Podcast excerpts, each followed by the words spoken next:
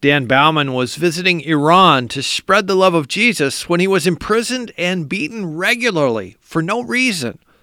Dan later learned that friends and family gathered to pray when they heard about his situation. He also learned that his mom offered a pretty unique prayer. My friends told me, as my mom confirmed it, that in the first public prayer meeting, this is what she prayed God, I pray that Dan is not released from prison until all of your purposes are fulfilled. She's always pushed us to God, trusting that God would take care of us more than anything else. And no matter what she wanted, she could trust God that what he wanted would be also be best for her. Jesus never promised his followers an easy path. In fact, he told his disciples that the world would hate them he sent them out as sheep among wolves. Jesus' words came true in the life of the apostles, and they're still coming true today in the lives of his followers around the world. Join host Todd Nettleton as we hear their inspiring stories and learn how we can help. Right now on the Voice of the Martyrs Radio Network. Well, if you missed the first part of our conversation with Dan last week, make sure that you go online to hear it at vomradio.net. Dan Baumann is a worker with YWAM, Youth with a Mission. While serving in Central Asia, he planned a two week vacation trip into Iran using his Swiss passport. Dan has dual citizenship. He's a Swiss citizen and a U.S. citizen. But as he tried to go through immigration before taking the bus back across the border out of Iran, he was detained with no explanation. And this is important because it's going to come up again. The Lord clearly put on Dan's heart that he'd be in prison for nine weeks. Remember that number, nine weeks. Last week, we heard the moving story of the guard who beat Dan every day for no reason.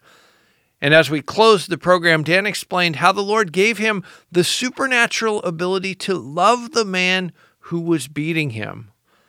Let's get to part two of our conversation as Dan tells us what happened in the heart of that guard?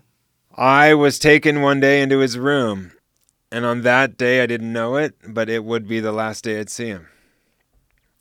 As I stood there, which was a common reality, I'd stood before him many, many days. Bloodstains on the floor, a scary situation. But on that day, something happened, and all I can say is all glory to Jesus. But as I stood there, I felt these words come into my heart that today was going to be a different day. And I looked at him and I said this I said, Sir, if I'm going to see you every day the rest of my life, why don't we become friends? And I remember him looking at me and going, You're crazy. No, we'll never be friends. And as I said it, there was something inside that grew like a boldness, like a strength. So I said it a second time. I'm like, No, no, no, let's start today being friends. He goes, You're crazy. We'll never be friends. This is the guy who has been beating on you every day for weeks. Yeah. And you said, I want to be friends. Yeah, and there was something maybe even in my work in Afghanistan where I knew culturally that I just didn't believe that he only wanted to beat me. Like it was his job, but what's going on in his heart of hearts? And I obviously could be very, very wrong because he's beating me like crazy. But there was something inside of me, and all I can say is glory to God, that I felt to push it. And so I said it a third time, and then I said this I said, Sir, no, let's change today and be friends, and let's start by exchanging names. That wasn't allowed. He wasn't allowed to tell me his name. My name was 58 because that was the number of my cell. And finally, as a last effort of pursuing that subject, I looked at him and said, Let's be friends. And I stuck out my hand to shake his hand. And it was then that he froze. And as he froze, he starts to shake. Then he starts to look around. It's only me and him in there. and then he took his hand out of his pocket and he reached it towards me and he shook my hand. As he shook my hand, he squeezed it really tight and he wouldn't let go. Then tears start to come down his face. And then he finally looks at me and says, Dan. And he called me by my name. He said, My name is Razak, and yes, I would love to be your friend. And the reality that there is no heart to heart for Jesus hit me. And he kept shaking my hand. He finally let go and he wiped the tears from his eyes. And I remember him looking at me and going, Dan, I'm so glad we're friends. And I'm like, Yeah, me too. and then he looks at me and goes, Dan, I can't get you out of here. I said, I know that. That's not your position. He said, Yeah, I can't, but Dan, in the prison, I have some authority over the night guards. Is there anything you want in the prison? And I said, Sure, I want a bigger cell. Why not? I'd been stuck in a two by three yard uh, isolated cell. Why not have a bigger one? And he looked at me and said, Okay, let me see what I can do. I never saw that man again in my life. But later that night, the night guards came to my cell and said, Sir, we have orders to move you to a bigger cell. And I knew that God had changed that man's heart. Amen. We're talking today on Voice of the Martyrs Radio with Dan Baumann. He is the author of a book called Cell 58, which shares the story of his imprisonment in Iran. Dan, eventually you were released because you're here today. How did you find out I'm going to get out of here. Yeah, it was a crazy day. They came to my cell, took me out. My friend had already been released after five weeks, and I was it was many weeks after that. I'm in my cell one day, and they barge in and say, "Gather your things." That hadn't happened, so I gather my things. I'm like, "Where am I going?" Nothing was said. They blindfolded me led me to a room I hadn't been in. They said get dressed, and I was expecting, oh, there must be an extra set of prison clothes in here. But I looked down, and it was my clothes, my bag. So I put them on, and I was thinking, why am I getting dressed? And the only thought I had was, it might be my day of execution, because people were being killed in that prison every day. They took me out on a bus to a courthouse. They walked me into an office room. And it was there that a man walks in who turns out to be the head judge of all the courts of Iran. And he stands up and he says, Today, because of our friendship with Switzerland, we choose to release Dan Baumann, and he's a free man. And I'm sitting there, tears running down my face. And it was like God was looking over from heaven. Surprise! the best surprise ever. I, yeah, 100% God, not me. and he just had mercy on me. And I remember in the room was one man who looked like he could be from Europe or America, and he was a Swiss ambassador. And he walks up to me and goes, Sir, you're coming with me. I'm like, Yes, sir. And it was there that I finally realized that I'm out of prison and it was nine weeks exactly. To the hour, exactly nine weeks, which I had often forgotten about that moment throughout my time. But as I got to the house that night, I reflected, and that came back to my mind that the very first thing that I had felt from the Lord that was the Lord was that nine weeks. And whoa, I looked at the timing, and it was exactly to the minute. Wow. Now, on your way out of the country, you landed in Germany and you had a chance to meet some Iranians. Why, why was that significant in your story? We were given a free breakfast if we had it, if we had time in transit in Germany. I was flying to Switzerland because we had been delayed on our original flight. And as I got there to get my food, I saw a table full of men. They looked Iranian, but they had an empty chair at the table. There weren't many empty chairs, so I pointed and they let me sit there. After a while, one of them looks at me and says, Do you speak English? I said, Yes, I do. And he said, Oh, we speak English as well. We're all Iranian. I said, Oh, nice to meet you. And they look at me and they're like, Didn't you come on that flight from Iran? And I said, Yes, I did. And then they looked at me and said, Oh, did you have a good time?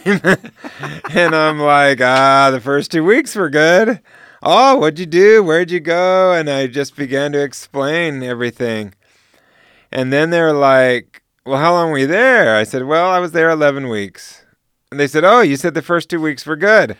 And I'm like, Yeah. And they're like, Well, where were you the last nine weeks? And I thought, Wow, that's a specific question. And I just felt in my heart I had to be honest. So they would all know the name of the prison. So it's uh, Evin. So I said it. And I said, Yeah, that's where I was.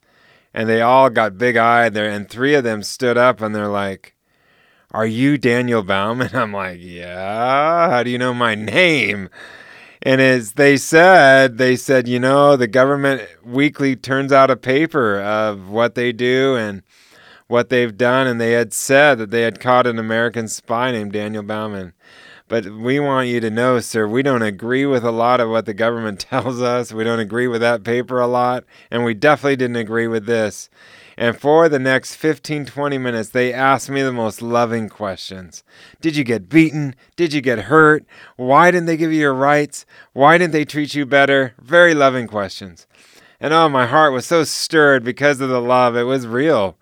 And I finally had to get onto my connecting flight, and I said, I'm sorry, I have to leave.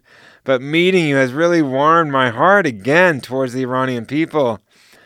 And before I walked away, they said, No, before you leave, you need to know this. And three men stood up, everyone with tears in their eyes. Then they looked at me and said, Sir, please forgive our government for what they did to you. It is not the heart of the Iranian people. And ah, my heart was won again for the Iranian people, how much I love them and care for them. And they loved me, you know and they love Americans. It's just, yeah, there's a political situation going on. But the reality was is that there was something real there. Uh, we could really care for each other. Dan, last week we talked about your first two weeks in Iran and, and how wonderful that time was, how how welcoming the people were. And now you share about these Iranians you met after you left the country.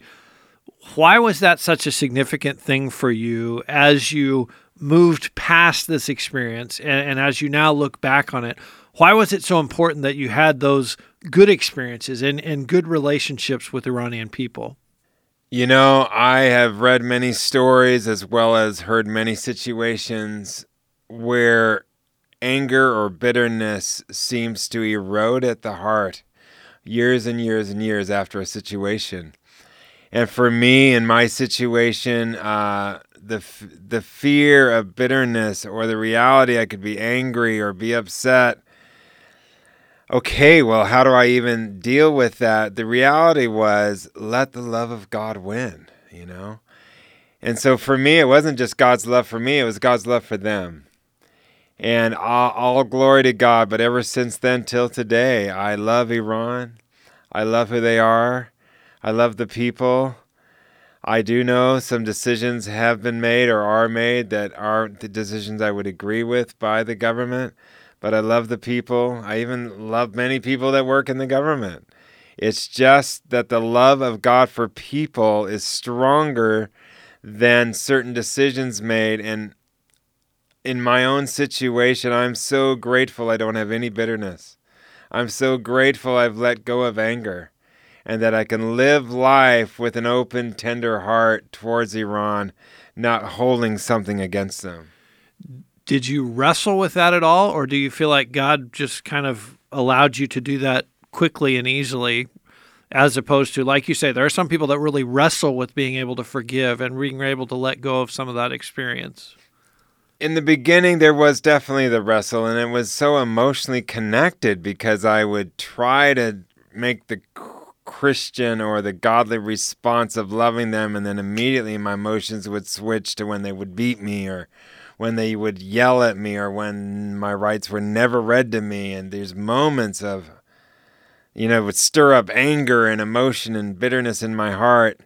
And I would just take that to God, say, God, no, I want to live with something else. I want to live with the reality of what you're also doing in my heart with the love of God. And over the period of uh, one or two years, I just saw those moments drift, and to where it was, it's pretty much predominant now all the time. I don't have those, you know, fears and those anxiety emotions in those moments, but no, they're gone God's healed me, and what's residing in my heart is just a love for Iran and love for the people. So let me ask you for advice for some of our listeners who maybe have been through a traumatic experience, maybe not arrested and beaten in Iran, but maybe some other kind of traumatic experience and they're they're in that wrestling stage now, trying to get past it, trying to forgive, trying to let God take it away from them. Do you have any advice or any encouragement for them? Wow, you know, I mean, first of all, my heart of compassion and care would be like, I am so sorry, you know? But yet, within that reality, all I am discovering is that God is bigger and better than I think. And whatever my experience was about how good God is and how could God be good, when you look at a very clear circumstance in my life where it doesn't look like the goodness of God, it doesn't look like He's being nice right now. It was an invitation to me to say, no, God is bigger and He is good, and to actually look at God's character, especially how I had known Him throughout my life. There were moments where I just so knew the love of God, where I just so knew that He was for me, and I began to dwell on those not dwelling on my immediate negative circumstance, but dwelling on his character. Yes, scriptures, but even more than that, experiences that I had known and seen the goodness of God throughout my life. And I fixed my heart and mind on that. And with that came a growing reality that God was not only good, he was really, really, really good. Like he was actually better than I thought. And that was a real turning point for me in getting my mind off of the tragedy onto his goodness. It didn't change the tragedy because tragedy is real. And so my heart is so full of compassion for those who have and continue to have struggles. But I believe that as we turn our hearts towards Jesus, He can show us a bigger picture of how good He is and then that can actually begin to rule our hearts over time. In a situation where it could very well be that I would have reason for a growing anger and resentment towards the Muslim people, God's love for them has really only grown in my heart. Again, I don't give that credit to me, but all glory to God. But yeah, that has been growing, that I love them. I go back to that part of the world a lot. North India, Indonesia, Bangladesh, the Muslim part of the world, Turkey. I just love it. I, I'm very involved, network of friends that are working there. And that's been a big thing for me as I've walked forward. Amen. Dan, right now there are Christians around the world who are in prison for their faith. Uh, they're in China, they're in Eritrea, they're in Iran, where you were one of the things we always want to do here on VOM Radio is equip people to pray. You've been a Christian in a jail cell. How would you advise us or encourage us to pray for the Christians who right now are in a jail cell somewhere in the world? We need to continue to pray for peace because though I did not have peace most times, there were moments where the peace of God just hit me that changed my life, you know, that gave me hope. Because hope is probably one of the deepest things that is vague in a in prison situation. So if we pray for peace, I believe it'll eh, so help people that they would have peace. And with that will come hope, that we would pray for hope and hope more in God's character than hope in a you know switch a situation. Of course we want the switch for them. But hope while they are still there, man, that can be real. It was real for me. It wasn't all the time, but there were moments where hope grew and it changed my life. And that we would pray for their physical health. I lost 55 pounds. I uh, had to keep the month of fasting. Uh, month, month, month a year, Muslims fast from sun up to sundown. I had to keep that in prison and so my health was definitely waning. Um, and yeah, we need to pray for people's health, that God would give them strength physically just to live, that He would give them food. Uh, we need to pray against the beating, that the beating would be less. These are very practical. And it's very real. But hope and peace, um, yeah, would be the more deeper spiritual realities. Of course, praying that they would get out, but that God would give them hope and peace until that day. Your mom had a very interesting prayer request for you when you got arrested. What did your mom pray the, the first time in a public prayer gathering after your arrest? I was told this many months later and when I was out of prison, but my friends told me, as my mom confirmed it, that in the first public prayer meeting, this is what she prayed God, I pray that Dan is not released from prison until all of your purposes are fulfilled. Today, I look back at that and think to myself, man, I'm glad other people were praying.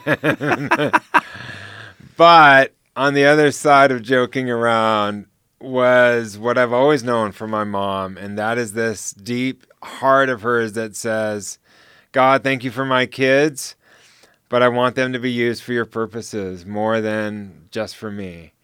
And my mom has always released all three of us kids. All three of us are missionaries. My older sister's been in prison for her faith in Nepal. And my younger sister spent 25 years in Kashmir, northern India, working in a Muslim situation. Yeah, my mom has seen us kids in hard situations, but she's always pushed us to God, trusting that God would take care of us more than anything else. And no matter what she wanted, she could trust God that what he wanted would be also be best for her. Amen. We've been talking today on Voice of Martyrs Radio with Dan Baumann. Again, he is the author of a book called Cell 58, originally published under the title Imprisoned in Iran. If you will come to vomradio.net, we will give you a link to go and purchase a copy of the book. I strongly encourage you to read it. Uh, I actually read it to my two sons when they were in their uh, preteen years uh, as a way of just planting that story in their heart. So I encourage you read it to your kids, read it to your grandkids, share the stories of God's faithfulness. And as we've just talked about, we've talked about the people who are in prison today for their faith in China, in Eritrea, in Iran, in other places. And Dan's helped us to pray for them. So uh, I want to encourage you this week to specifically pray for Christians who are imprisoned for their faith and again, pray for hope. Pray for uh, that sense of encouragement that, that they would know God's presence with them. Dan, thank you for sharing your amazing story with us this week on Voice of the Martyrs Radio. Thank you so much. An honor to be here. You can hear both halves of our conversation with Dan Baumann by visiting vomradio.net. If you missed last week's episode, please go listen to the first half of Dan's amazing story. VOMradio.net is also where you can get information about a Voice of the Martyrs Advance Conference near you. Go to the bottom of the page and find the link for VOM Advance Conferences under the Get Involved heading. We have launched the 2018 VOM Advance Conference season, and I want to encourage you to come and spend a Saturday with us at a VOM Advance Conference. I want to especially invite you to a couple that are coming up in April because I happen to be one of the speakers for these conferences. April 7 in the Washington, D.C. area, April 14 in the Durham, North Carolina area. If you happen to be in one of those areas, please sign up and come to the conference. And when you're there, come up and let me know that you listen to VOM Radio. VOM Advanced Conferences are a powerful day hearing the stories of our persecuted family around the world. We've got conferences scheduled all over the country in the coming months of this year. Come to vomradio.net, go to the bottom of the page and click on VOM Advanced Conferences under Get Involved. Spend a Saturday being inspired by your persecuted brothers and sisters. And if I happen to be there, please be sure to say hello. Let me know that you listen to VOM Radio. You know, it seems like the whole world is watching North Korea right now. Next week, we're going to hear from a guest who can give us an inside perspective on that secretive country. We're not going to focus on missiles or military. We are going to focus on what God is doing in the lives of North Korean people, in the lives of our brothers and sisters there. So please be back with us next week, right here on the Voice of the Martyrs Radio Network.